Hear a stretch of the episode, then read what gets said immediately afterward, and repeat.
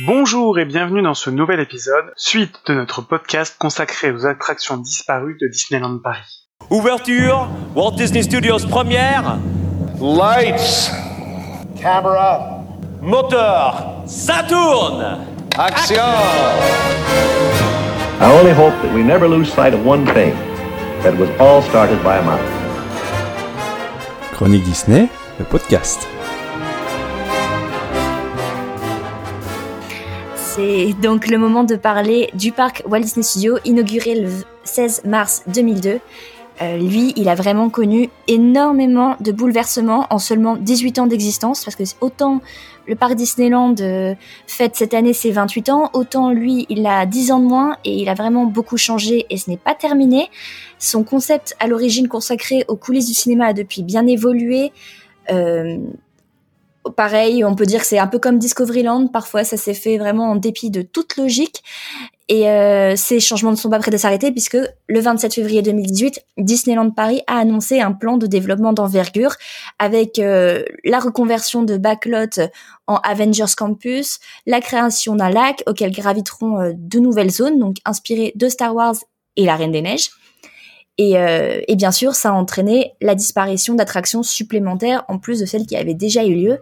Euh, commençons par euh, le land de Pro, euh, Production Courtyard, qui est celui euh, finalement juste à l'entrée, enfin pas à l'entrée, à la sortie, si on veut, de Disney Studio One quand on sort, quand on arrive dans le dans le studio, voilà, qui a connu beaucoup de, de changements parce que pas cette, cet endroit, c'était un peu les coulisses aussi de la de la télévision. Et il y avait notamment du coup des attractions qui étaient liées à cela, comme euh, télévision, euh, Television Production Tour. C'est au studio, enfin comme tu l'as dit, il y a, eu tellement de, ils ont appuyé tellement de fois sur le bouton reset, euh, et, et, clairement c'est pas fini. Et c'est vrai que Production Courtyard, avant il y avait, euh, on pouvait visiter les coulisses de Disney Channel en France. Donc c'était Walt Disney Studio, Television, euh, je sais plus. Enfin, il y avait déjà des noirs à l'ange, voilà, à cette époque-là. Et c'est ce qui était à la place de l'actuel euh, Stitch Live et de l'ancien Disney Junior Play Live on Stage. Euh... et il y avait aussi euh, un, quelque chose qui a beaucoup marqué les esprits parce que parce qu'on commence à me la demander pas mal celle-là. C'est euh, Cyberspace Mountain. Alors, je l'ai jamais fait, donc je ne sais absolument pas ce que c'est. Ça va être drôle quand tu vas falloir que je travaille dessus. Et ça, c'est, clairement un truc qui a, qui a beaucoup marqué les gens dans les premières années des, Walt Disney Studios. Et euh, a priori, c'était une expérience en VR, non? Je sais pas. C'était un peu ça. C'était en fait une. Alors, c'était, c'était pas inhérent à Disneyland Paris euh, parce que c'était un, un manège que tu retrouvais dans des fêtes foraines ou quoi. Je me rappelle l'avoir vu à Port Aventura et compagnie. C'était une espèce de simulateur où tu avais deux sièges euh, qui étaient en forme de boule et qui étaient montés sur des vérins. Et le tu, tu, fais, tu faisais ton propre parcours. Et, euh, et la boule pouvait tourner vraiment dans tous les sens. Donc c'était assez euh, assez expérience vomi comme truc mais ça a énormément marqué les gens. Moi j'ai commencé à travailler en 2009 sur Playhouse Disney qui, qui était à, dont le pré-show était en fait à, à, la place où il y avait Cyberspace Mountain et les gens l'ont demandé, mais tellement longtemps, pendant au moins 5-6 ans, euh, en venant vraiment à cet endroit-là, parce que ça les avait marqués. Et c'est effectivement quelque chose qui a marqué beaucoup les gens, alors que bon, ça avait un côté un peu fête foraine. Mais euh... à la base, c'était un élément qui faisait partie de Disney Quest.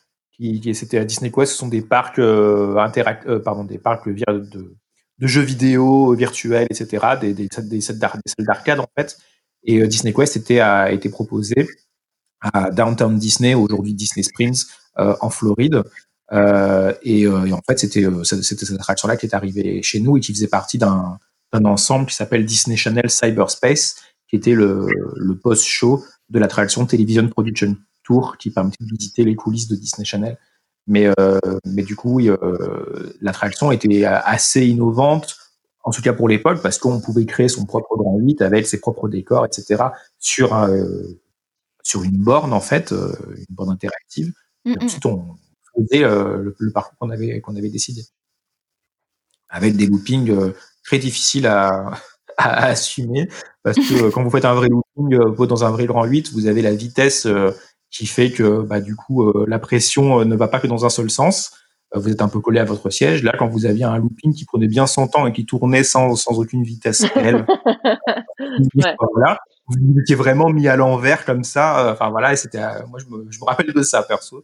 C'était, euh, c'était, euh, enfin voilà, c'est pas très très agréable. Après, c'était peut-être aussi une des expériences un peu plus, euh, pas sensation pour le coup, parce que vu que tu viens de dire qu'il n'y en avait pas, mais euh, sortie à ce moment-là, en tout cas jusqu'à 2007, sortie de Rock'n'Roller Coaster, euh, il n'y avait pas d'attraction à sensation à, au Walt Disney Studio, en fait. Bah oui, c'était avant la Tour de la Terreur, c'était avant tout ça. Voilà, c'était avant Crush, c'était avant euh, Cars, c'était avant la Tour, c'était euh, donc euh, voilà, c'était ah oui non c'est terrible. J'avais jamais fait attention, mais j'ai vu un peu des images là dernièrement et je me suis dit mais c'est pas possible comment ils ont pu livrer un truc pareil. C'était donc ouais peut-être que c'est aussi pour ça que les gens s'en rappellent, c'est que le- les, les, les visiteurs qui allaient faire les Walt Disney Studios les premières années, bon bah ils allaient à Rock and Roller Coaster et puis puis à, à, à ça. Bah, clairement oui. Ah, En, en Floride, c'était quelque chose de totalement anecdotique. puisque C'était un des trucs parmi tout ce qu'il y avait dans Disney Quest. C'était déjà quelque chose que tout le monde ne faisait pas quand il allait en Floride. Euh, donc, alors que euh, au parc Walt Disney Studios, forcément, quand t'as que neuf trucs à faire euh, et que la moitié des trucs sont des spectacles des visites, euh, euh, voilà, ou même euh, Disney Studio 1 lui-même était considéré comme une des neuf attractions. Bon, enfin, au final, il n'y a, pas grand chose. Non, mais il y avait Pas grand-chose à rien se en fait à l'époque. Il y On avait, s'est euh, merveillé du de tout euh, du coup. Hein. C'est ça. T'avais Je sais Animagic. pas euh, si émerveillé le bon terme. il y avait tellement peu de Le choses. problème, c'est ça, c'est que tout le reste était moche, quoi. Donc, de toute façon, tu pouvais même pas te balader. C'est ça. Enfin, il y avait Oui, voilà, Animagic, avait un- Cinémagique, Rock, euh, Walt Disney Studio Television, euh, machin, euh, Art, Art of Animation, Studio 1, Armageddon. Bah ouais, mais voilà, mais, bah du coup c'est tout. Et les tapis D'ailleurs, ça aussi c'est un nom à rallonge quoi. Flying euh, over Agrabah ou je sais pas quoi. Enfin voilà, là, fou. Flying Carpet, voir regarder. Les tapis volants, Flying Carpet. Oh là là, bref. Mais du coup, l'endroit où il y avait ce fameux euh, Cyberspace euh, Mountain, euh, ça a été transformé ensuite en la salle de spectacle où on accueille euh, Playhouse Disney Live on Stage, c'est bien ça? C'est ça, qu'en 2009, euh, ça a fait place donc à, à Playhouse Disney euh, Live on Stage. And now, it's time to meet all your friends at Playhouse Disney live on stage.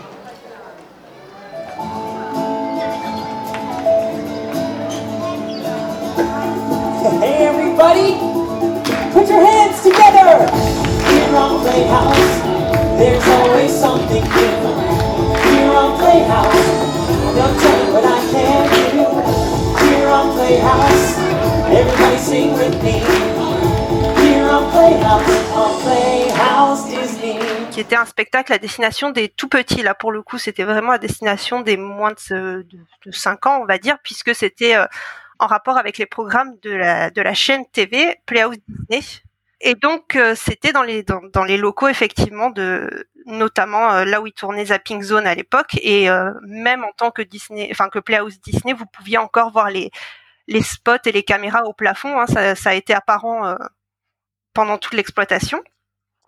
Et, c'était donc un spectacle où en fait le but, on rentrait dans une salle et on s'asseyait tous par terre parce que on allait vous raconter une histoire comme on fait à la maternelle. Et t'avais le grand frère ou la grande sœur qui s'appelait Sammy, euh, qui était avec les, les petits personnages de Playhouse Disney. Donc il y a eu la maison de Mickey à l'époque, les petits Einstein, euh, Winnie l'ourson et ses amis, et, et j'en oublie un, Euh, C'était Han- Handy Mani. Mani et ses outils.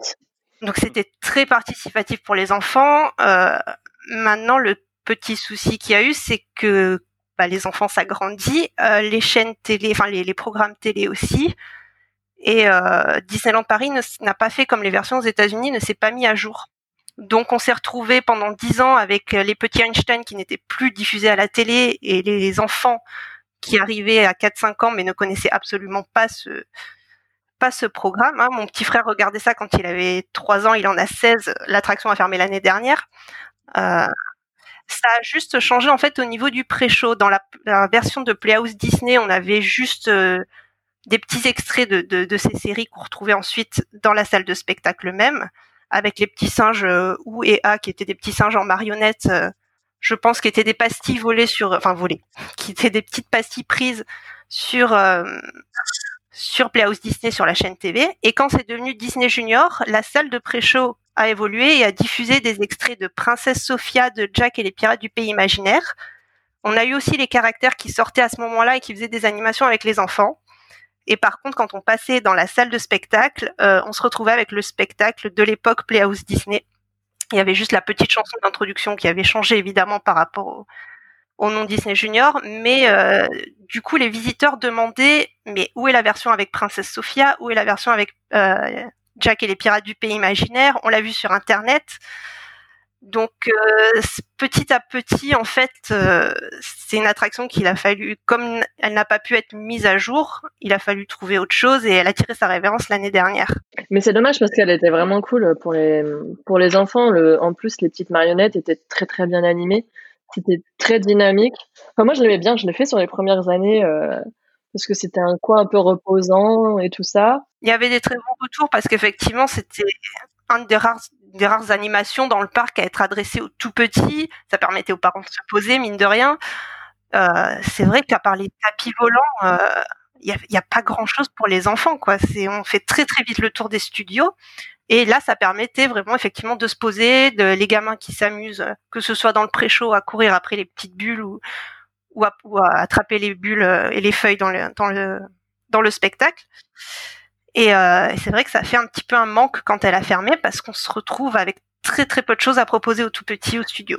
Et on ne sait pas par quoi ça sera remplacé? Alors ça va être remplacé par Club D qui aurait dû ouvrir là en, en avril, mais bon, confinement oblige, donc qui serait a, a, priori pareil, toujours un spectacle qui s'adresserait euh, aux plus jeunes, mais complètement autre, enfin vraiment autre chose. Ça a l'air peut-être d'être un peu plus intemporel aussi, euh, Club D, c'est-à-dire qu'ils font pas intervenir des personnages qui sont liés à des séries qui sont diffusées sur euh, Disney Junior. Donc ça te permet euh, indirectement de de garder le, produit pendant dix ans sans être trop impacté par par par les séries et, et tout ça. Et c'est vrai que c'est dommage sur Playhouse Disney qu'ils aient pas fait juste un changement, ne serait-ce que de marionnette, parce que c'était pas très compliqué, je pense, à faire. Ce qu'ils avaient fait aux États-Unis, je l'avais fait, euh, j'ai fait la version avec Sophia et Docteur la peluche et tout ça, et c'est vrai que c'était cool.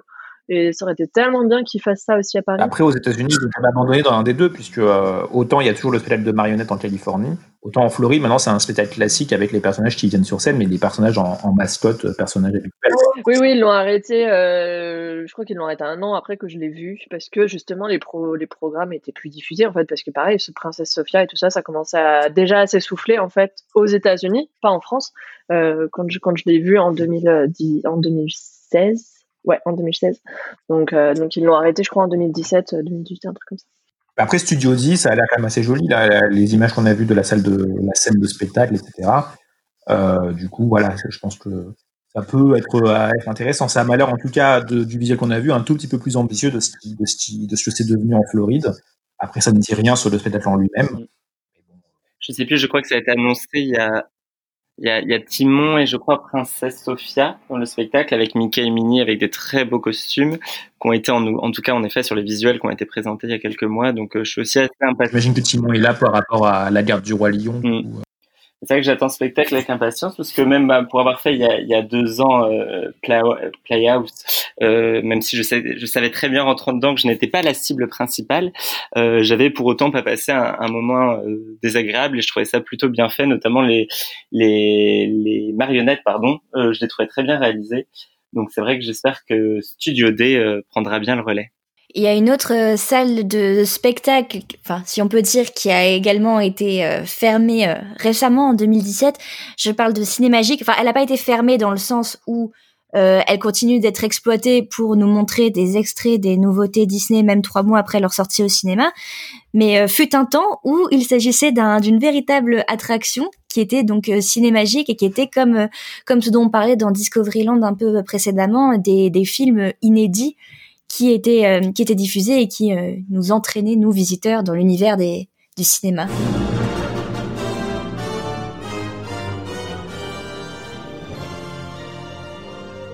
C'était un des piliers, enfin à mon sens, c'était un des piliers de des Walt Disney Studios en fait, c'est ce qui donnait le ton à tout le parc parce que c'était une, ode euh, au cinéma et puis le parc était censé en tout cas à l'ouverture c'est ça, enfin c'était ça en fait le, le, le, pitch de départ, c'était le cinéma, les coulisses du cinéma, enfin euh, l'histoire du cinéma. Enfin voilà, c'était l'objectif des Walt Disney Studios et Cinémagique faisait super bien ce, ce travail-là en traversant euh, toutes les époques du du 7e art, euh, que ce soit le cinéma muet, le, noir et blanc, le, le, les westerns. Enfin bref, c'était c'était tellement beau, la musique était tellement belle.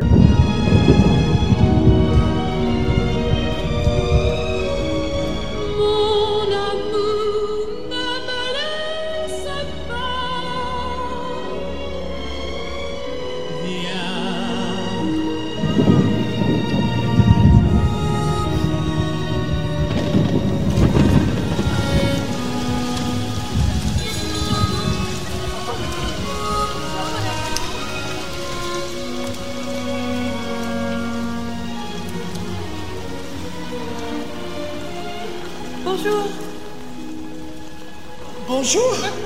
Ah, how, do you find me? Comment je t'ai trouvé Voilà. Oh, thank you. Uh, merci. Uh, they didn't didn't call about luggage, did they?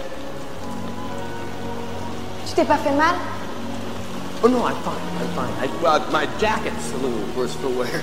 Oh. suis désolée.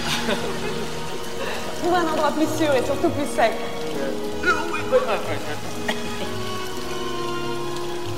Mon fromage, mademoiselle. Je crois qu'on sait être galant, mais ton français est toujours aussi nul. Ah, merci. Enfin, j'ai pas compris moi quand ils l'ont arrêté. hein.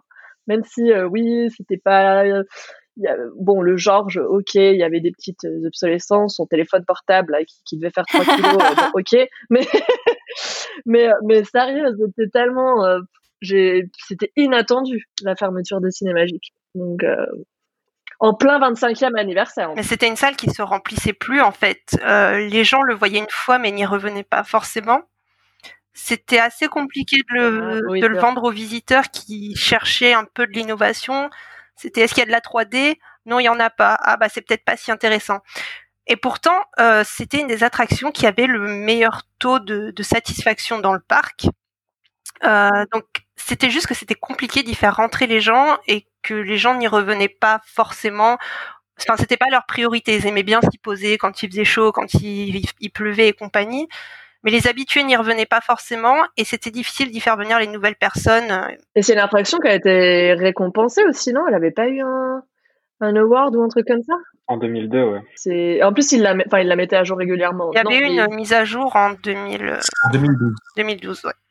Et, et je me souviens plus, mais d'ailleurs, elle- elle- après avoir disparu, elle avait été annoncée comme revenante.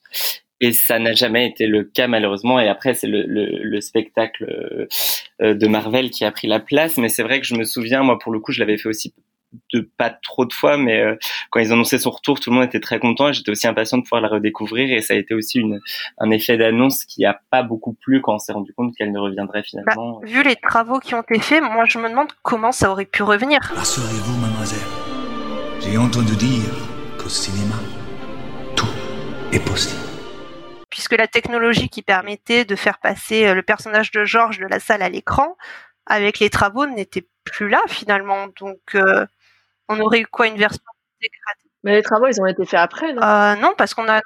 Non, il y a eu des annonces comme quoi Non, ça non, alors que les travaux avaient déjà été lancés et voire étaient déjà faits quoi. Ça, il avait même été.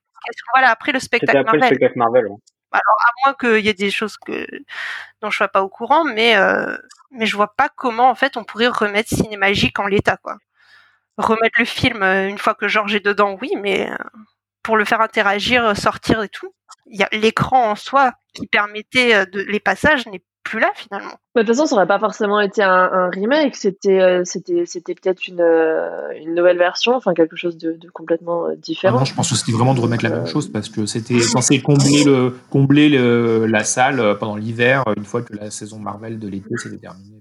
Ce qui aurait été bien d'ailleurs parce que la salle est vide euh, une grosse partie de l'année, ce qui est un gâchis énorme vu euh, vu les investissements. Enfin franchement, euh, la, la salle dans sa nouvelle euh, mouture, elle est elle est vraiment sympa. Il y a des visiblement un potentiel euh, en termes de prestations scéniques euh, assez important. qu'on entrevoyait sur Marvel, même si le spectacle était assez moyen, en tout cas dans sa première saison, moi j'ai vu que la première. Euh, mais euh, enfin là actuellement avoir une salle euh, comme ça vide euh, les trois quarts de l'année ou alors pour mettre une représentation vidéo du spectacle qui est joué dans l'autre parc, ça fait un peu mal quoi. Bah, ils ont tellement investi, ils ont tellement investi pour le spectacle de Marvel que, enfin, j'ai jamais fait la salle en dehors du spectacle de Marvel, même s'il y a d'autres choses qui sont diffusées. Il y a eu un spectacle à Noël qui a été très mal reçu d'ailleurs. Il y a eu un autre, il y a eu aussi le making of euh, du roi lion et des rythmes de la terre, pas très bien reçu là aussi. Enfin, c'est c'est vraiment C'était dommage le en fait. hein, c'était la diffusion sa vidéo du spectacle qui était. Oui, pardon, pardon, pardon. Encore pire, il y avait Non, c'est- aucune valeur ils ont, ajoutée. ils ont diffusé le making of au cours d'une Oui, soirée. oui. Non, non, mais il n'y avait aucune valeur ajoutée. Et ensuite, les autres fois, c'était utilisé pour Ouais, ouais, faire la promotion des films qui étaient, en- qui étaient sur le point de sortir, ce qui n'est pas un problème en soi. Hein. Ça avait été fait aussi, euh, ça avait été fait aussi à Discoveryland pendant un temps. Pourquoi pas Mais c'est juste que là, c'était un peu, c'est un peu décevant de dire que cette salle n'était plus utilisée que pour ça. En fait, ils en ont tellement fait euh, une salle de, de, de, dingue, clairement. Euh, elle, est, elle est quand même très belle et tout. et on peut faire des trucs de fou. Elle est immense en plus. Elle a une capacité incroyable et euh, c'est pas du tout exploité. Donc, euh, Et en plus, euh, sa symétrique accueille euh, en temps normal un des meilleurs spectacles et euh, y compris à Noël aussi euh, un des meilleurs spectacles. Donc C'est vraiment décevant que de l'autre côté, euh, il n'y ait pas ça quoi. c'est net. Ah oui, c'est sûr que tu mets en face Mickey le magicien et Mickey le Big Band. C'est- Bah voilà, c'est ça. Ouais, c'est clair qu'à côté de Cinémagique, Studio Theater, pardon, fait pas le figure, quoi. Mais, euh, mais on a l'impression que, voilà, il- on, on s- on se rend compte, de toute façon, avec l'arrivée d'Avengers Campus, que cette zone, elle est un peu en stand-by. Euh, c'est un peu, voilà, on l'occupe pendant qu'on peut l'occuper avec ce qu'on a. Euh, tu vois, c'est c'est comme la scène qui est devant la, la Tour de la Terreur, euh, qui est euh, un peu, euh, même si elle est très très cool et qu'elle permet de faire plein de choses et tout, euh, elle fait un peu poser là comme ça. Euh, Ramenez Troy et Gabriella, s'il vous plaît. Totalement. Ça de balader dans le parc en octobre, mais du coup, on avait la salle de studio théâtre qui était fermée, Disney Junior qui avait fermé, il n'y avait pas de spectacle sur la scène. En gros, Stitch était un peu perdu euh, tout seul et Rock'n'Roller Coaster venait de fermer. Enfin, bon, les, les gens n'allaient plus de ce côté-là du parc parce qu'il n'y avait plus rien à y faire. C'est sûr que Cette zone, elle, elle est en, transition, c'est euh, quasi sûr. Euh, donc euh, du coup, euh, c'est clair que là, en ce moment, c'est voilà, on n'est pas dans la bonne période pour en profiter. On a un article sur Chronique Disney à ce sujet-là, c'était en janvier, où il y avait une semaine où il y avait aussi Stitch qui était en réhabilitation, Tramtour qui venait de fermer, etc. Et où on avait euh, calculé que c'était donc à la semaine où, de, où l'offre d'un parc Disney a été la plus pauvre depuis son histoire, depuis le, le début des parcs Disney, en fait. Il y avait quasiment euh, rien, il y avait même pas de restaurant à table, enfin vraiment, il y avait rien à y faire. Et, euh, et le problème, c'est que autant on peut comprendre qu'on ferme des attractions parce qu'il faut faire évoluer le parc, autant ce qu'on comprend pas, c'est qu'il y a des choses qui devraient être ouvertes et qui devraient être proposées en justement en remplacement, et ce n'était pas le cas. Parce que quand il y a tout ça qui est euh, d'accord, mais bon, ça n'empêche pas de, de proposer un spectacle dans, vrai que par exemple. il y avait rien du coup à Studio Non, il n'y avait rien. euh, si on prend l'été si on prend l'été 2019, l'été 2019, il y avait quand même pas mal d'attractions fermées en prévision de la création d'Avengers Campus. Euh, bon, et alors, qu'est-ce qu'il y avait à Studio Theater? Il y avait euh, la rediffusion euh, du spectacle de Frontierland, Le Roi Lion et le rythme de la Terre. Pourquoi est-ce qu'il n'y avait pas le spectacle Marvel pendant l'été? Enfin voilà, alors parce que la saison n'était pas était au printemps, mais bon, tout ça, ce sont des choix. Donc euh, voilà, ou alors par exemple, il y avait au début de l'été, en juin, enfin fin du printemps en juin, il y avait euh, le personnage de la bergère euh, dans Toy Story Playland, mais elle n'est pas là pendant l'été. Donc bon, c'était vraiment le moment de proposer ce type de choses au minimum pour pouvoir occuper les gens pendant pour Oui. compenser. Bah, les Toy Story Playdays, ils ont duré quoi Une semaine? Voilà, Je crois, des, des jours. petits, des petits micro-événements, mais ce qui fait qu'au final, pendant l'été 2019, au Parc Disney Studios, c'était vraiment pas terrible. Et en janvier 2020, alors là, on était au- vraiment au niveau le pire, mais bon. Après, euh, voilà, faut, on sait très bien que ça va évoluer, que ça va, que ça va aligner une fois que les lampes vont ouvrir, mais comme je disais, les, les éléments qui, sont, qui vont ouvrir n'en- n'empêchent pas le fait qu'il y a des choses qui sont actuellement euh, tout à fait ouvrables et qui ne le sont pas. Bon, après, cette zone-là, elle a quand même connu des, des bonnes améliorations avec la construction de la Tour de la Terreur. Je suis désolée, je vais pas dire le titre en entier à chaque fois. hein. Mais euh, voilà. Et, euh, et le l'ajout, enfin plutôt le, le remplacement du scénario original euh, l'année dernière par euh, trois nouvelles euh, nou- nouveaux rides finalement à l'intérieur de cette attraction, mais qui du coup n'est pas forcément cohérent dans toute la logique maintenant du, du, du parc, enfin de cet endroit-là, parce qu'il y a plus trop de logique, mais qui est vraiment un ajout chouette. Enfin, c'est pas une, une attraction. Pour le coup, c'est vraiment une. En fait, c'est ça le souci, je bon trouve, avec, euh, parfois avec Disneyland Paris, c'est que quand on prend les choses individuellement, elles sont, euh, elles sont très cool, notamment à Discoveryland. Si tu prends juste Buzz Lightyear en tant que Buzz Lightyear Laser Blast, l'expérience est, est top, euh, les, les, les visiteurs adorent et tout ça. Pour autant, ça veut, ça n'a pas sa place à cet endroit-là, c'est pas cohérent avec le reste. Du coup, est-ce que ça, dé... enfin, ça déteint? Pas ça déteint, mais c'est, est-ce que ça n'a pas une, une, un impact, un mauvais impact sur euh, sur sur l'expérience ou en tout cas sur sur la cohérence de ta journée bon ben voilà. Et c'est vrai que la tour de la terreur bah, c'est la même chose en fait. C'est c'est génial. Les retours des clients des visiteurs et tout sont tous positifs. Euh, maintenant c'est voilà pour l'instant aujourd'hui euh, à l'instant H c'est un peu gratuit. Ça ça n'a aucun sens. Il y a plus de Hollywood Boulevard. Il y a plus de cinéma. Il y a plus rien en fait qui qui, il pourrait bien en faire un truc gardien de la galaxie, que ça, ça serait aussi cohérent avec le reste, en fait. Mais je pense qu'ils ils tendent à s'éloigner. Enfin, de toute façon, qu'est-ce qui rattache encore à, à la thématique du cinéma et de la télé? Ça, en tant que tel, ça a été vraiment cassé. On n'est plus vraiment dans une optique de, de des coulisses des studios, des coulisses de, de séries télé ou quoi que ce soit. Je pense qu'ils se sont vite trouvés euh, un peu prisonniers de ce thème qui n'était pas si facile euh, pour intégrer finalement des, des, des histoires et des attractions euh, et encore moins avec les licences. Alors soit on pouvait faire toujours les coulisses des licences, mais bon au bout d'un moment les gens veulent, je pense, l'expérience de, de, de l'histoire en elle-même. Et donc euh, on, on constate que finalement tout ce qui peut rattacher à l'univers de la télé ou des coulisses et compagnie, ça a tendance à sauter et à être euh, remplacé quoi, parce que dans la nouvelle version de la Tour de la Terreur, à part le pré-show et encore bon, moi quand je l'ai fait, des fois on le fait, des fois on le fait plus. Euh, on n'a plus trop ces évocations du monde de la télé quoi. En fait, le, cinéma, c'est un terme chronophage et, euh, qui, euh, qui euh, pas du, même pas d'une décennie à une autre, tu vois, mais de deux, trois ans à la suite, euh, va énormément évoluer. Et un film qui est super tendance aujourd'hui va être complètement oublié dans deux, trois ans. Mais par exemple, on le voit très bien avec euh, le, le studio Tram Tour, qui finalement a très vite été aussi euh, daté. Ils ont parié sur des sur des franchises à l'ouverture, notamment le règne du feu, qui n'étaient pas vraiment encore sorties, et qui ne marchent, qui n'ont pas marché. Donc euh, ça c'est nul. J'essaie de le dire avec diplomatie. Mais même des films qui ont bien marché. Armageddon, euh, c'est pas non, enfin, c'est un film qui a très bien marché quand il est sorti, mais euh, 20 ans après, euh, qu'en est-il, tu vois? Enfin, même 10 ans après, c'était déjà fini. Donc, euh, mais j'ai l'impression qu'ils s'en détachent vachement parce que même aux États-Unis, à Disney Hollywood Studios, euh, plus ça va et. Parlons-en. Disney Hollywood Studios en Floride est tout aussi incohérent que le parc Walt Disney Studios aujourd'hui de toute façon. Après, c'est un meilleur parc parce qu'il propose des attractions plus intéressantes actuellement, puisqu'ils ont quand même Star Wars Galaxy's Edge qui est déjà ouvert, ainsi qu'un Toy Story Land qui est quand même plus grand et plus intéressant que le nôtre. Euh, ils ont une version de la Tour de la Terreur qui est, qui est un peu plus élaborée aussi. Euh, Enfin voilà, il y a quand même des choses en plus, mais globalement, euh, ça reste le moins bon. Ah oui, oui, Voilà, ça ressemble plus à rien aujourd'hui. Mais à l'ouverture, c'était vraiment pareil. Enfin, tu visitais des Ah oui, il y avait une vraie cohérence. L'ouverture de Disney Hollywood Studios, enfin Disney MGM Studios, du coup, c'était vraiment, euh, très, c'était vraiment très très cohérent. Après, est-ce que c'était, est-ce que c'était qualitatif suffisamment en tout cas Enfin voilà.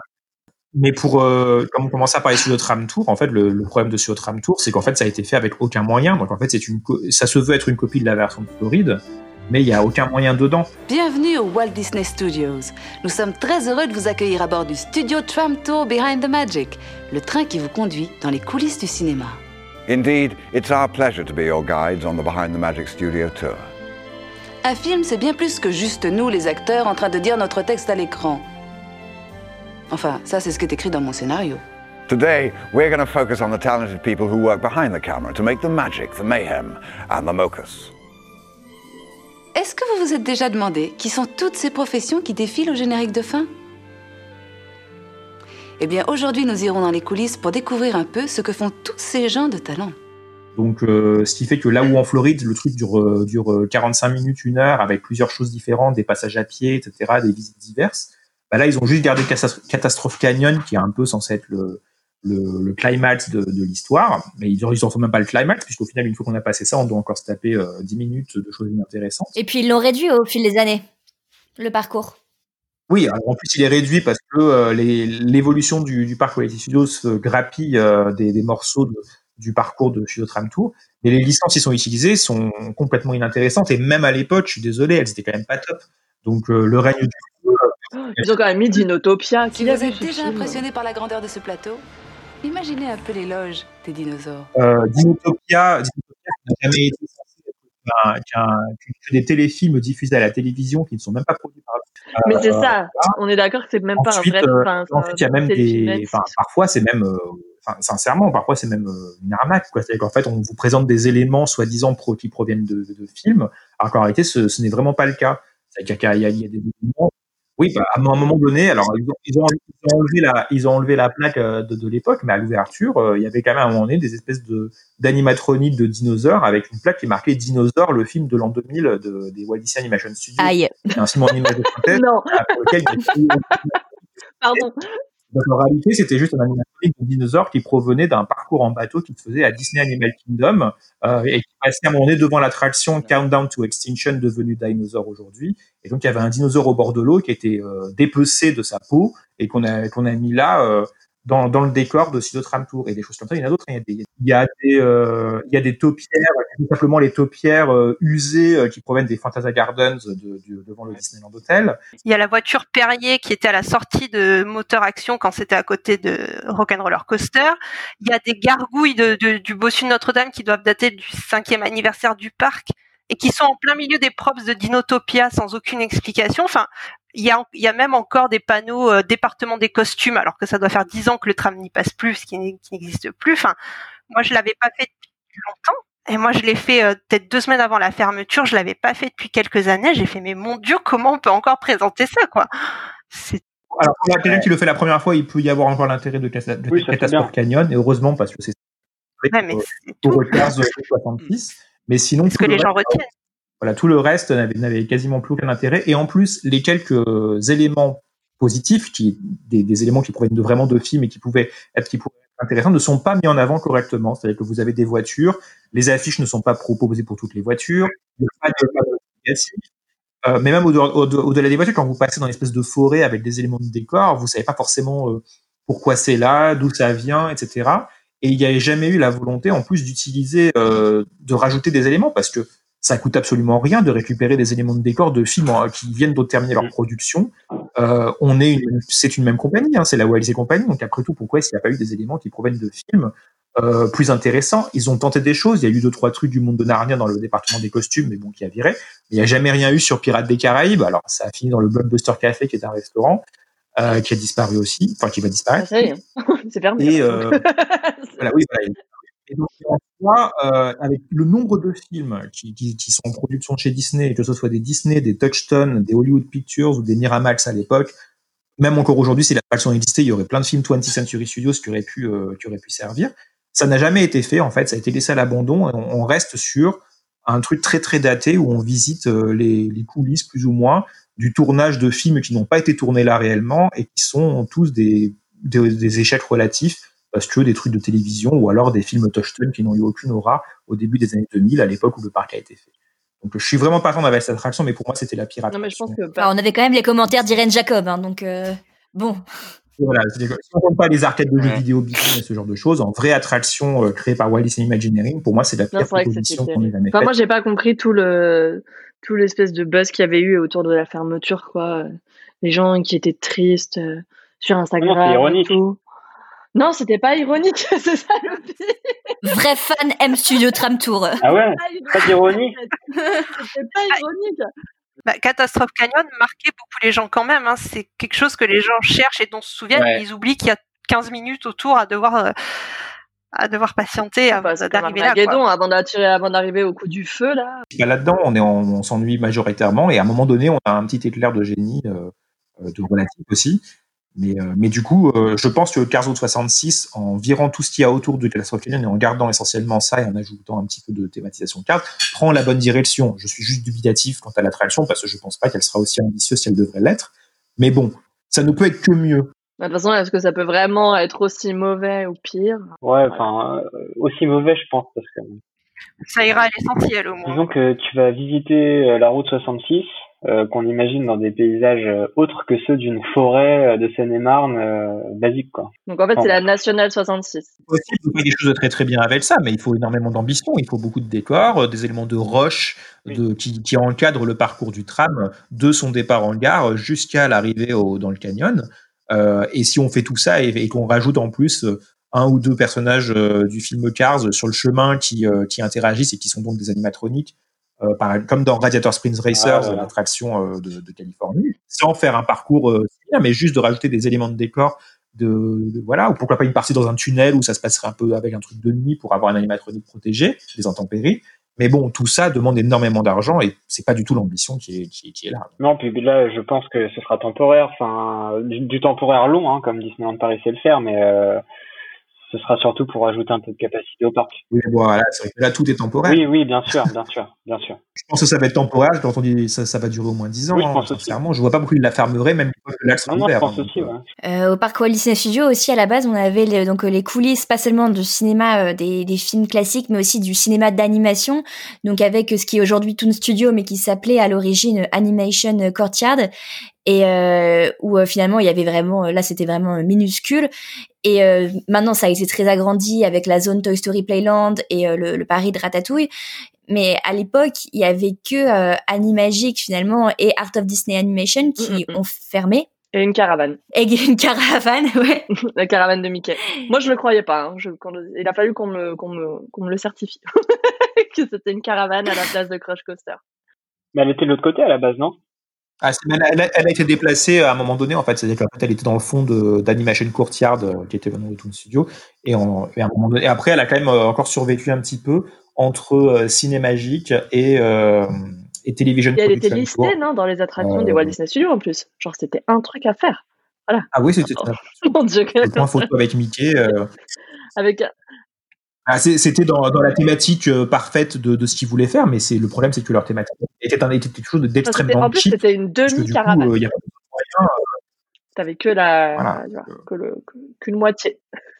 Le- ce type de points photos se sont multipliés, ces, ces points photos se sont multipliés ensuite à un moment donné, puisque ensuite ils ont fait une espèce d'estrade euh, de podium sur les indestructibles. Il y a eu un, un point photo sur le monde de Nemo avec le requin Bruce, un élément sud de décor qui est une patte, le trône de la reine euh, blanche dans le monde de Il est resté Narnia. très longtemps, celui-là. Euh, il y a eu plein de il y a eu la village de Beetle aussi euh, devant euh, devant Anima- Animagic.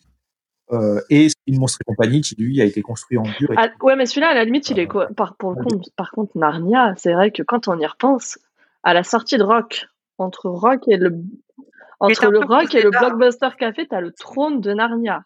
C'est, je sais pas.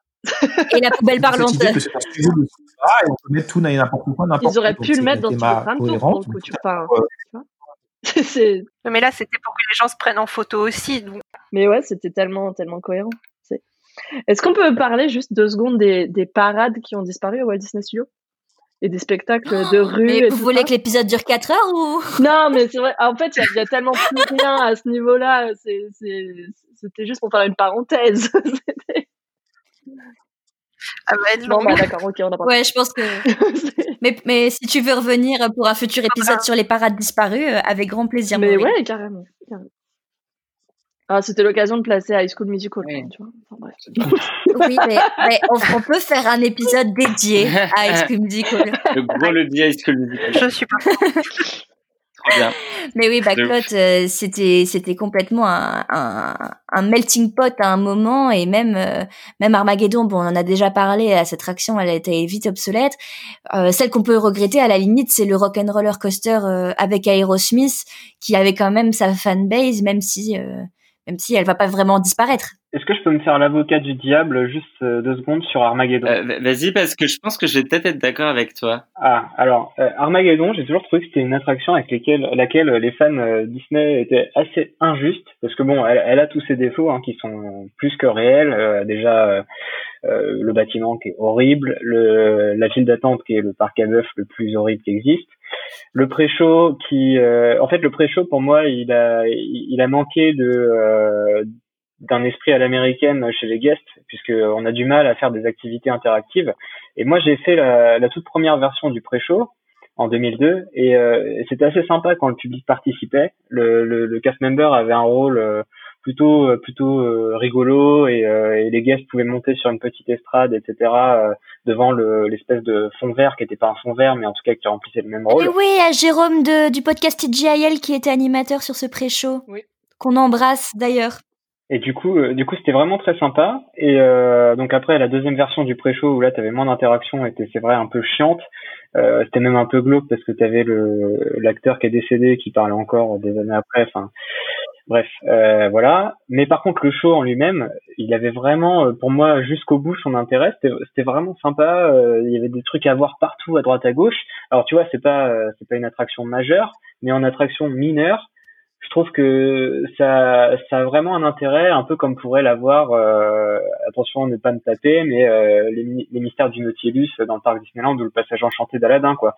Un, une balade comme ça, vraiment sympa, avec des détails à regarder à droite à gauche. Je, je suis complètement d'accord. Moi, j'avoue que ce, ce, qui me gâchait l'expérience à chaque fois, pardon, c'était le post-show, euh, le pardon, le pré-show, euh, ne serait-ce que parce que on on l'a tous fait, je pense, beaucoup trop de fois et que mon seul intérêt était de me retourner pour voir si l'animateur respectait bien le décompte euh, de ce qu'il devait dire.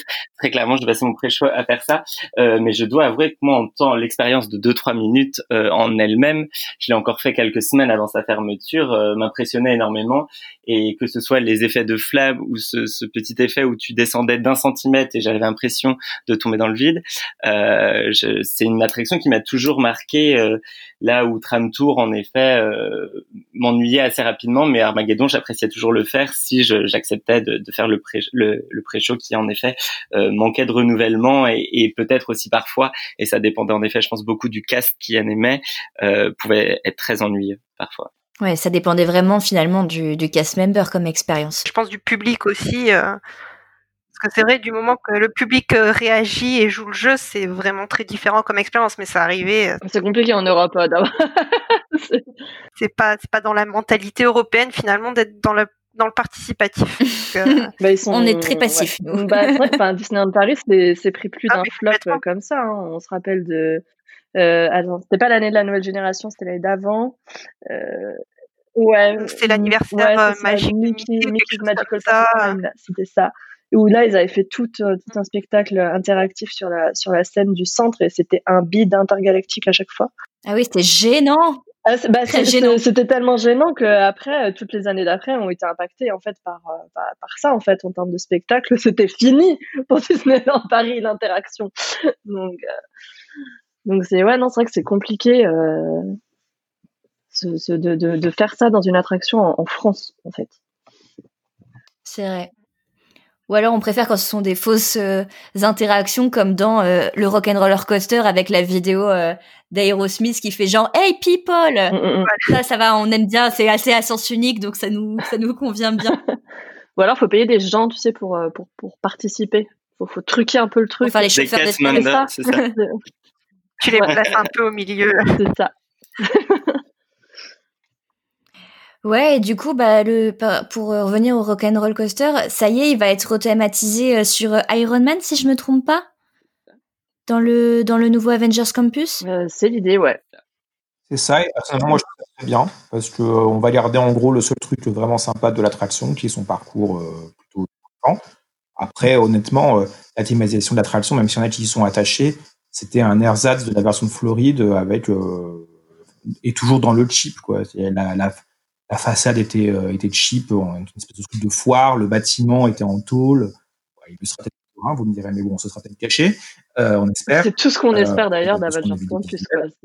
Ah, mais, euh, mais en gros, bon, voilà, c'est pas, pas non plus dingue comme, comme, comme thématisation l'histoire était incompréhensible. On est censé être une note de musique euh, en plein concert euh, et on, on virevolte. Ah, j'avais pas bon. du tout compris ça. Pas très, ah, très clair. je, je, savais pas.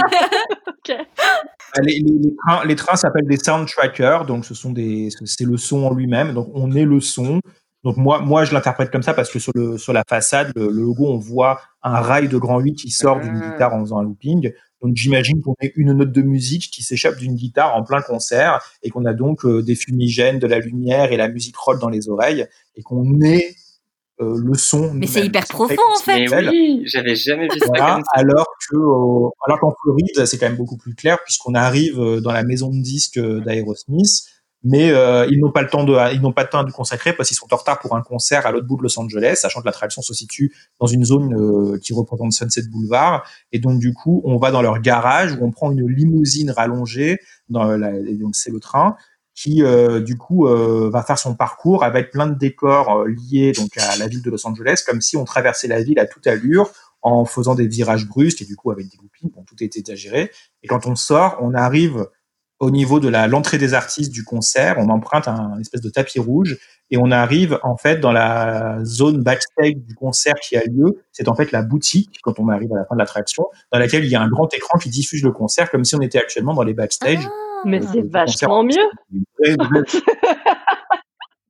Parce que nous, c'est vrai qu'on sort, il y a rien en fait. Enfin, On avait le bus, on avait, on avait le bus, euh, le bus de la tournée d'Aerosmith, bus qui ensuite a été viré. euh, je sais, je crois qu'il est toujours quelque part en backstage. Mais bon, bref. Mm. Oui, toujours sur le parking, mais il se décrépit, je pense. Et je pense que si tu le bouges maintenant, il s'effondre en tas de roues. Ah, Est-ce qu'il est avec le Mark Twain Non, je sais pas tout. Bah, dans la version euh, parisienne, ce qui était bien, c'était euh, la musique, quoi. Mais sinon, tout le reste était, était flingué. Hein. Bah, le, le 3-2-1 au début était pas mal aussi, je trouvais. Oui, oui, euh, enfin, le, oui, le rail dans lui-même. Le rail dans lui-même aussi, bien. Ouais. Après, finalement, moi, je vais me faire l'avocat du diable, mais la version de Floride, je trouvais juste, on voyait effectivement ces décors de Los Angeles, mais ça faisait un peu euh, plaque de carton euh, peinte à l'aérosol. Enfin, c'était un peu cheapos aussi. Enfin, c'est toujours un peu cheapos. Ah, mais bon, après ça, c'est mes goûts perso. Mais c'est vrai que la storyline est par contre beaucoup plus claire là-bas, ça, ça c'est sûr. La version de France était peut-être un petit peu plus grisante de, durant le parcours par l'utilisation massive euh, de projecteurs, de fumigènes, etc. Euh, là où effectivement les décors carton-pâte, euh, bon, il y avait un côté un peu plus bon enfant, un peu plus, un peu plus gag en fait. C'était comme si, comme si l'attraction était un gag, donc du coup, on était moins peut-être dans la, il y avait moins de pression, je sais pas quoi, voilà. Et, c'était un peu cheap, comme le disait ma, comme le disait Crystal. Enfin, c'est toujours un peu cheap, puisque c'est la seule version qui existe toujours aujourd'hui, mais c'est la seule version légitime, donc s'il doit en est resté qu'une, ça doit être celle-là. Et si vous voulez la faire, bah, il faut aller à Walt Disney World, et là, vous découvrez la vraie version de, de Rocky Roller Coaster. Je suis quand même très curieuse de voir comment ça va se transformer euh, avec la surcouche Iron Man. euh. C'est juste Iron Man? C'est pas Iron Man et, euh, et des Avengers? Je sais plus. Comme il fait partie d'un univers partagé, je pense qu'il y aura des, des allusions. Il me semble qu'il y a quelque chose en rapport avec Captain Marvel, etc. Mais après, on, c'est vraiment un peu comme quand on voit un film euh, Iron Man ou quoi, ou, euh, ou un film Spider-Man et qu'il peut y avoir d'autres personnages qui, qui interagissent. Mais ce sera essentiellement sur Iron Man parce que ce sera Tony Stark qui va créer, euh, j'imagine, une technologie en lien avec le véhicule qu'on va prendre qui sera à ses couleurs. Et euh, voilà, j'ai pas les détails de l'histoire, donc on verra bien quand on le fera. Mais hein, mais euh, je pense que ça ne peut être là encore que mieux. En fait. Mm. On garde la partie sympa et on remplace tout ce qui était cheap par quelque chose de, plus qualitatif et d'ambitieux. En plus d'inédit, parce qu'on sera les seuls au monde à avoir. Bon, Le problème, c'est qu'on risque de se retrouver assez longtemps sans coaster comme ça dans le studio, parce qu'avec la fermeture du parc, euh, les travaux ont dû prendre un peu de retard. Donc ça, c'est un peu dommage. Il y a une attraction aussi, euh, c'est euh, la dernière dont nous allons parler euh, dans cet épisode, qui a suscité beaucoup d'émoi à sa fermeture, c'est euh, Art of Disney Animation, qui a été euh, pas mal regretté par les fans lorsque la fermeture a été annoncée. Je pense que je pense que enfin ça c'est pareil ça c'était sur les coulisses de l'animation c'était très intéressant parce que à cause du côté musée etc Bah, c'est parce que ça faisait aussi partie des attractions euh, d'origine des Walt Disney Studios qui font un peu partie de son, histoire, au même titre que Cinémagique, Animagique, euh, qui sans être exceptionnels euh, ont un petit côté forcément, t'es attaché émotionnellement à, à, ça. Et puis les gens, les gens n'aiment pas le changement en fait. C'est euh, donc euh, du coup, euh, quelle que soit l'attraction, euh, tu vois, euh, tout à l'heure. euh, on en parlait, même si Star Tours est, génial, on, on a quand même envie de refaire la version originale. Et, et ce sera pareil pour Rock, on peut en être sûr. Et, et voilà, donc et, et vous avez regretté Armageddon. Donc le, le changement c'est est toujours difficile à. C'est pas une critique, hein. c'est c'est- c'est- Et du coup, le, le, le changement est toujours difficile à accepter euh, pour les gens. Tu vas voir que si demain on ferme les tapis volants, il y en aura qui vont le regretter. Moi, quoi. le premier. Bah, Romain Romain Romain, je- c'est je- sûr j'ai une affection particulière pour cette attraction, je, je l'avoue. Voilà. Bah après, je pense qu'il faut quand même un peu de, un peu de discernement sur la question. Et euh, le parc Wallis et Studios, euh, regretter ce qu'il était à ses débuts, c'est quand même compliqué. Donc, euh, Oui, oui. je veux bien qu'on soit. Ah non, mais on est bien d'accord là-dessus. Enfin, Parce après, que là, après- quand même, il faut quand même se rendre compte, il faut quand même se rendre compte de la de du parc Wallis et Studios. C'est-à-dire qu'en fait, là, actuellement, des attractions de l'ouverture, il ne reste plus que les tapis volants et moteurs action. On ne donne pas cher de la peau de moteur action. Donc, euh, ça, ça me fait rire de savoir que les tapis volants, ça va être les derniers. rien ne reste. Ils ont viré- toutes les attractions du, de, de, de, de l'ouverture du parc. Ils vont très probablement, j'imagine, en changer le nom une fois qu'ils vont euh, ouvrir toutes les nouvelles zones, histoire de lui donner un coup de fouet et un, et un, et un peu plus de logique. Ils vont changer toute l'entrée, euh, puisque ça, ça, a été, ça a été précisé lorsqu'ils ont présenté les plans. Euh, le bâtiment euh, de, studio, de Studio 1 aussi. Enfin, tout ça va être modifié. Oui, oui. Qu'est-ce qui reste du parc Ce ne sera plus le même parc. Bah, les tapis volants. C'est même pas un changement. C'est même pas un changement de nom comme Disney MGM Studios vers Disney Hollywood Studios en Floride. C'est vraiment un changement de parc. Mais après, c'est pour le mieux. Enfin, quand on voit ce qu'ils ont fait euh, à California Adventure, euh, quelque part, tant mieux. Enfin, bon, on n'aura jamais euh, Cars Land comme ils ont là-bas.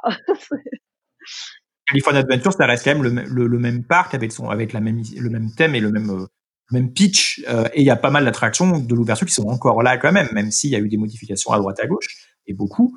Mais le parc Studios, comme, comme je disais, enfin, il va rien rester. Hein, C'est-à-dire que- N'oubliez pas Stitch Live.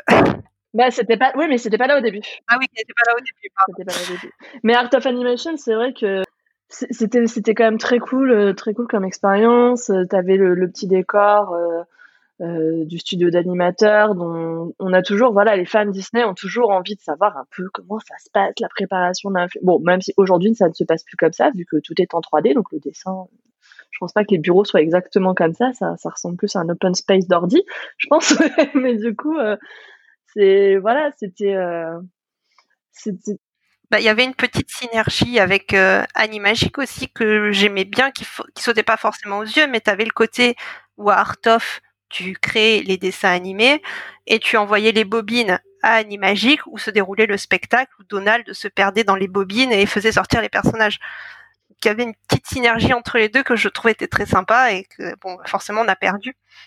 Ce qui était bien aussi, c'était le, le post-show avec toutes les petites animations quand elles fonctionnaient. Euh, donc, t'as évidemment, évidemment l'atelier de dessin qui est maintenu, je crois, dans la version euh, La Reine des Neiges.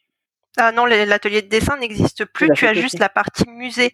il y a plus le Oui, l'atelier de- La- la- L'atelier Si, de si, dessin. la- non tu sais à la fin Ah oui, la- oui, la- l'animation, à- l'Académie animation. Ah oui, oui, c'est ça. Euh, Ouais. Par contre, t'as plus le, effectivement le petit truc pour dessiner euh, l'animation. hein. Oui, voilà, il n'y a plus les, toutes Ah, les bornes à la au Mhm. poste Le doublage, euh, etc., la colorisation, ça Ouais, c'était ça, vraiment rigolo, quoi. Alors euh, malheureusement, il y avait des trucs qui marchaient plus euh, les dernières années, et puis euh, les écrans faisaient un peu désuets euh, en 2019 et 2020, enfin de 2019 surtout, mais euh, mais c'était quand même assez sympa, très interactif, et je pense qu'ils auraient pu euh, actualiser ça, quoi. C'est vrai. Bon, après, c'est- ils ont gardé la caméra multiplane, je crois, quand même. Oui, ils ont gardé. Bah, c'était genre l'argument euh, de choc pour En fait, le fan. c'est la première chose qu'ils ont dit d'ailleurs hein, à la conférence Insider. C'était ne vous inquiétez pas, on garde la caméra multiplan. En fait, toute la première salle n'a pas changé, ça reste le musée, vous avez toujours les mêmes bornes. Il y a seulement finalement euh, l'écran où on voyait Walt et Roy Disney qui expliquaient un peu les principes de l'animation. Euh, bon, bah là, c'est juste, euh, on est parti directement sur la Reine des Neiges. D'ailleurs, les gens ont beaucoup de mal des fois à faire le lien entre ce qu'ils voient dans la salle et ce qu'ils viennent voir, c'est-à-dire Anna et Elsa. C'est logique. Bah oui, mais c'est logique. Après, c'est c'est cool qu'ils aient. Enfin, c'est cool. C'est bien qu'ils aient gardé tous ces tous ces éléments-là. Après, est-ce qu'ils ont vraiment leur place géographiquement parlant à cet endroit-là? Aujourd'hui, je pense que non, euh, c'est plus le cas. Mais bon, on n'a pas encore de one man's dream là, hein donc du coup, euh, bon, il n'y a pas d'endroit où caler ce- ce- ces, choses-là. Il faudrait sûrement surtout pas les supprimer. Mais euh, mais est-ce que ça n'a pas suscité aussi de l'émotion parce que c'était euh, voué à être remplacé par quelque chose Reine des Neiges?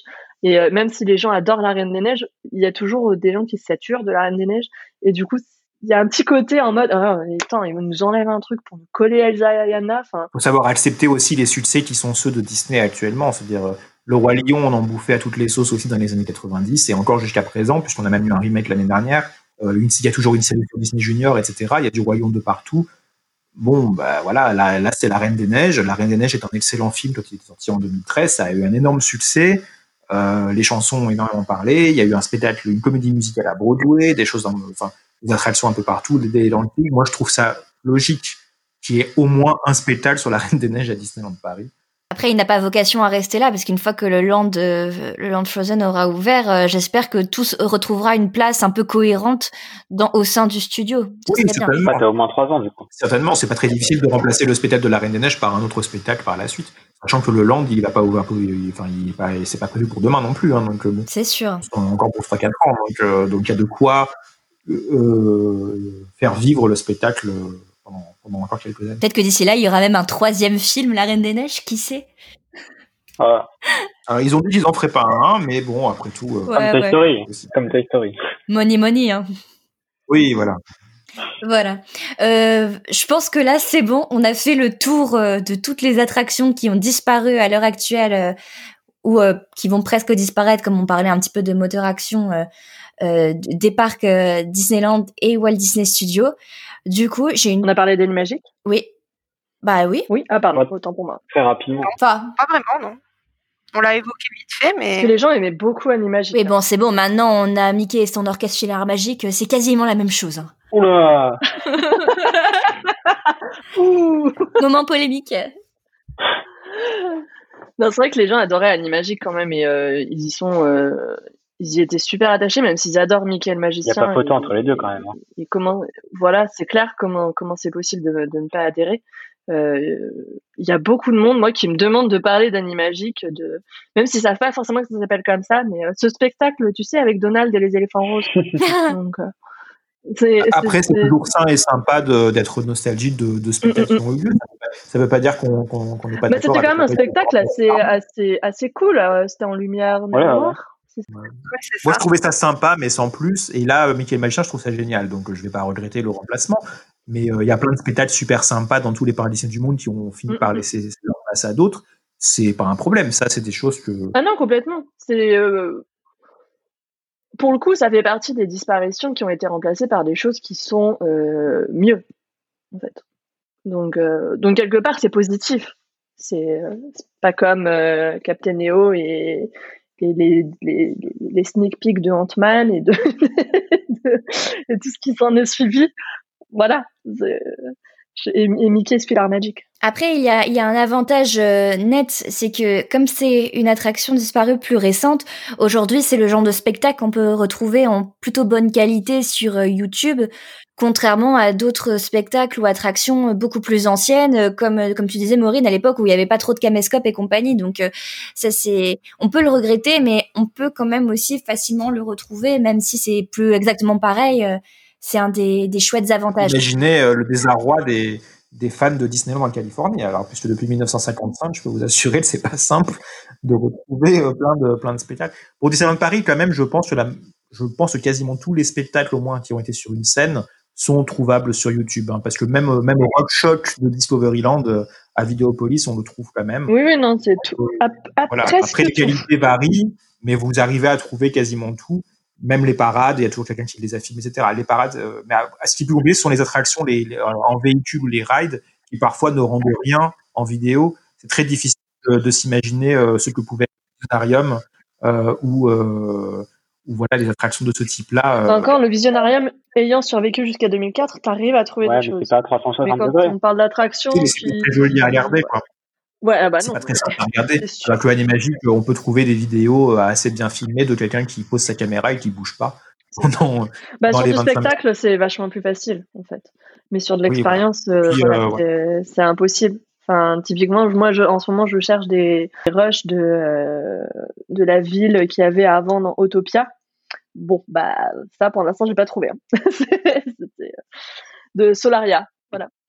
J'ai des photos, ouais. Ça, j'en ai. Euh, et encore, c'est c'est- pas énorme, c'est au compte-goutte parce que c'est un truc qui est situé en plein milieu du parcours euh, et qui a disparu avec la tempête de 99. Et euh, donc les appareils photo numériques et tout ça n'existait pas, donc c'était, euh, fallait vraiment bien viser. et que ta, et que ta photo soit bien et nette et, euh, et bien cadrée et, et qu'en plus t'aies l'idée de la numériser pour aller la, la mettre sur internet.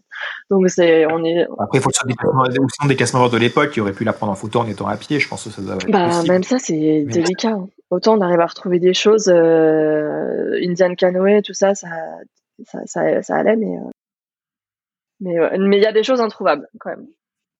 Pour les, pour les spectacles, il y a un truc qui est bien, c'est à Tokyo, c'est qu'en fait, euh, ils sortent des DVD ou des Blu-ray à chaque fois de tout leur, toute leur saison et spectacles, avec des super rétrospectives, etc. C'est vrai, c'est quelque chose qu'on adore. C'est vrai, c'est vrai, c'est quelque chose qu'on adorait avoir. Maintenant, il y a probablement pas de suffisamment de public pour ça aux États-Unis et en France, parce qu'aux États-Unis, attention, ils le font pas non plus. C'est vraiment à Tokyo, hein, ce, ce que ce je vous dis.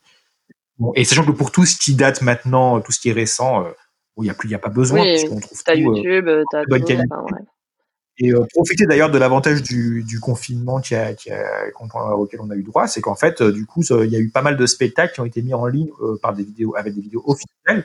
Par exemple, si vous n'avez jamais vu Mickey and the Wondrous Book, qui est le spectacle de Hong Kong Disneyland, dont le concept rapproche assez de Mickey magicien, vous avez une vidéo entière du spectacle postée sur le compte officiel de Hong Kong Disneyland, extrêmement bien filmée, qui va peut-être pas rester là à tout jamais. Donc, euh, si vous savez comment récupérer une vidéo YouTube, faites-le. Je, je l'ai, je l'ai regardé hier, je connaissais Et, pas et c'est vraiment top.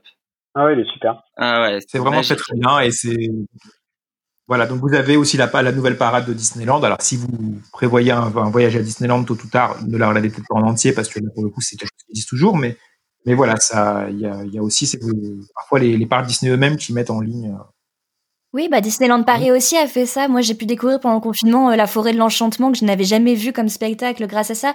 Et, euh, et pareil, ils ont mis aussi euh, Disney Dreams et Disney Illumination. Donc, c'est le moment de faire passer un message. Arrêtez de filmer avec vos téléphones, s'il vous plaît, s'il vous plaît, parce que c'est bon, c'est sur la chaîne officielle, on a la vraie vidéo. c'est vrai ça que c'est un truc qu'on leur dit souvent, nous, parce que parce que les gens à chaque fois ils sont là, ils te pourrissent ton ton point de vue avec leur, leur téléphone. Tu fais, sinon il est sur YouTube. Bah, c'est ça. Te discrètement. dans une qualité bien meilleure que celle que tu es en train de, de, de- Quand tu regardes euh, Disney Dreams ou Disney Illumination avec la lumière du, du- de l'iPhone allumé derrière toi, alors que tu es censé être Ouais, dans ouais. le noir, c'est iPhone, c'est de la chance. Il y en a qui filment ça à l'iPad, c'est un écran encore plus grand, t'imagines? C'est scandaleux. Bon, C'est scandaleux. Heureusement, ça commence à, ça commence à s'arrêter, ça. Les, les tablettes, c'est vrai qu'il y, a- il y a cinq ans, on en voyait plein, plein euh, qui filmaient avec ça. Bon, maintenant, les smartphones sont suffisamment tous euh, évolués, euh, Ouais. qu'on puisse le faire avec un téléphone. Euh, dernière euh, Ouais. question avant de conclure pour de bon. Très brièvement, quelle est, parmi toutes les attractions dont on a parlé, celle dont, que vous regrettez le plus? Alors moi, que je retrouve comment elle s'appelait exactement? Alors moi, c'est Indiana Jones, c'est le Temple du Péril à l'envers, euh, qui pour le coup me, me manque énormément. Je sais, euh, ouais, il y a eu beaucoup de plaintes et c'est pour ça que ça a été repassé à l'endroit. Euh, mais voilà, cette sensation de partir à l'envers, je ne sais pas, je m'y connais pas assez si ça existe dans d'autres parcs, mais pour moi en tout cas, ça me semblait tout à fait inédit et du coup ça changeait pour moi évidemment toute l'expérience de pas savoir surtout la première fois euh, à quoi tu vas t'attendre quand est-ce qu'est le looping donc voilà cette version à l'envers euh, je la regrette beaucoup et j'en garde euh, un très très bon souvenir Alors, moi, si je dois être très honnête, je- la première version de Star Tour me manque beaucoup. Euh, c'est c'est vraiment voilà après c'est mon cœur de fan de Star Wars qui parle et, et bien que je trouve la nouvelle version très fun euh, je suis très très très attachée à l'ancienne version qui était beaucoup plus euh, excitante et mais donc voilà d'un point de vue complètement personnel c'est ça qui me manque le plus Ok, je comprends.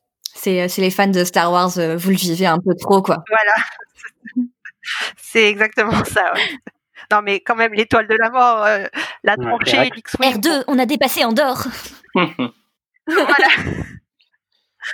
Ouais, bah, je pourrais, je pourrais dire la même chose, hein, vraiment la première version de Star Tours. D'ailleurs, je, on en a pas parlé quand on a parlé de l'attraction, mais euh, quand euh, dans l'attraction, dans la file d'attente de la nouvelle version, vous passez juste à côté de Rex, vous entendez des extraits de l'ancienne attraction. Et euh, il y en a pas mal hein, d'ailleurs d'extraits, et c'est absolument génial. Donc je vous conseille de vous arrêter. C'est euh, dans le virage entre les deux salles euh, après ces trois PO. Et du coup, bon, j'aime quand même la nouvelle version, donc je vais pas citer celle-là, donc ce serait plutôt le Visionarium, comme beaucoup, je pense. Ah bah j'aurais dit le. Alors c'est des attractions que j'ai même pas connues, que je n'ai jamais fait.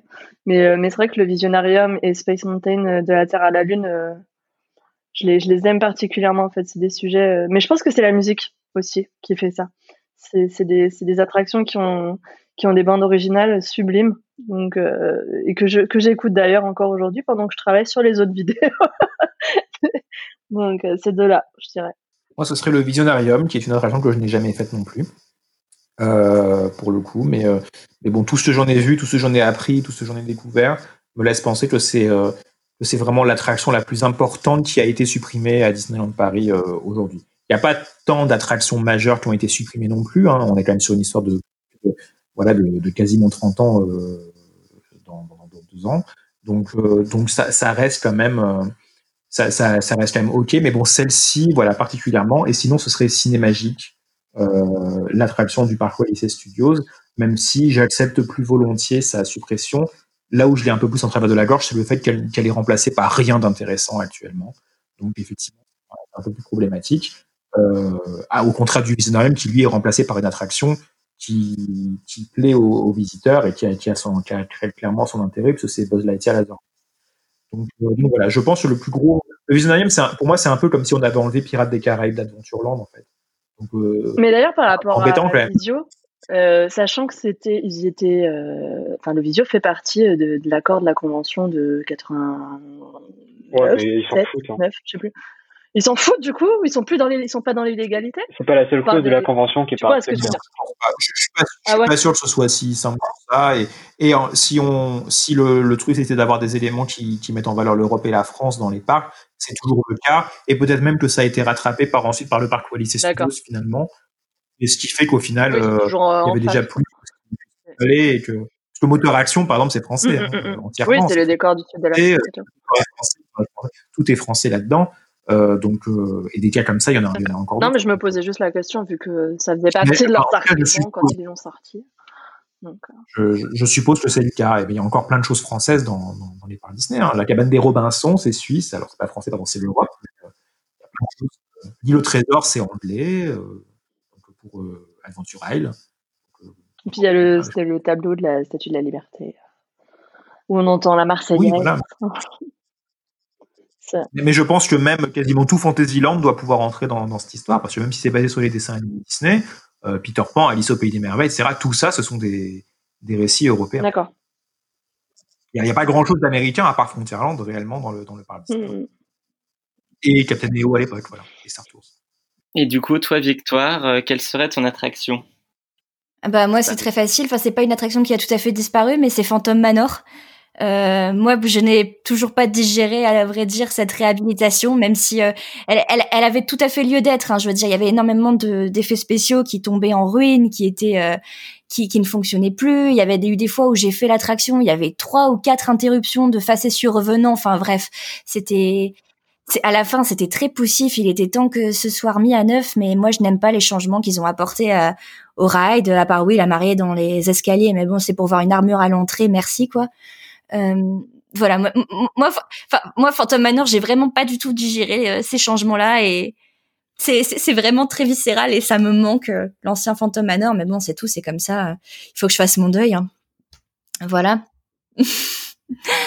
Voilà, du coup, c'est donc la fin de cet épisode consacré aux attractions disparues de Disneyland Paris. Merci de nous avoir écoutés malgré euh, peut-être la qualité euh, moindre de l'enregistrement qui est liée au fait que ben, on est tous à distance et que euh, pour une fois on n'est pas euh, tous avec les mêmes micros, etc. J'espère que c'était pas trop rébarbatif à écouter. Merci Maureen d'être venue participer à cet épisode. Bah, merci à vous pour cette invitation. C'est toujours un honneur d'être invité par Chronique. Et à bientôt, on espère pour un épisode High School Musical. hein, on n'oublie pas. Totalement. totalement. Rendez-vous euh, sur High School appli. Musical et les parades euh, Disney. Avec plaisir, vraiment. Avec grand plaisir. Et euh, merci bien sûr euh, à, je bug. Merci beaucoup aussi à, à Romain, Cristal, David et Fabien d'être venus participer à cet épisode à distance. Ça fait plaisir, surtout qu'on vous entend pas toujours euh, souvent dans le podcast, donc c'est c'est agréable de vous recevoir. Merci à toi en tout cas. Merci à Fred d'avoir supervisé l'enregistrement de cet épisode. Vous pouvez suivre Chronique Disney sur Facebook, Twitter, Instagram, YouTube et bien entendu sur chroniquedisney.fr. On se retrouve le mois prochain pour un nouvel épisode et n'oubliez jamais que tout a commencé par une souris. Notre voyage s'achève. Le temps suspend son vol. Dépêchez-vous de rejoindre votre futur.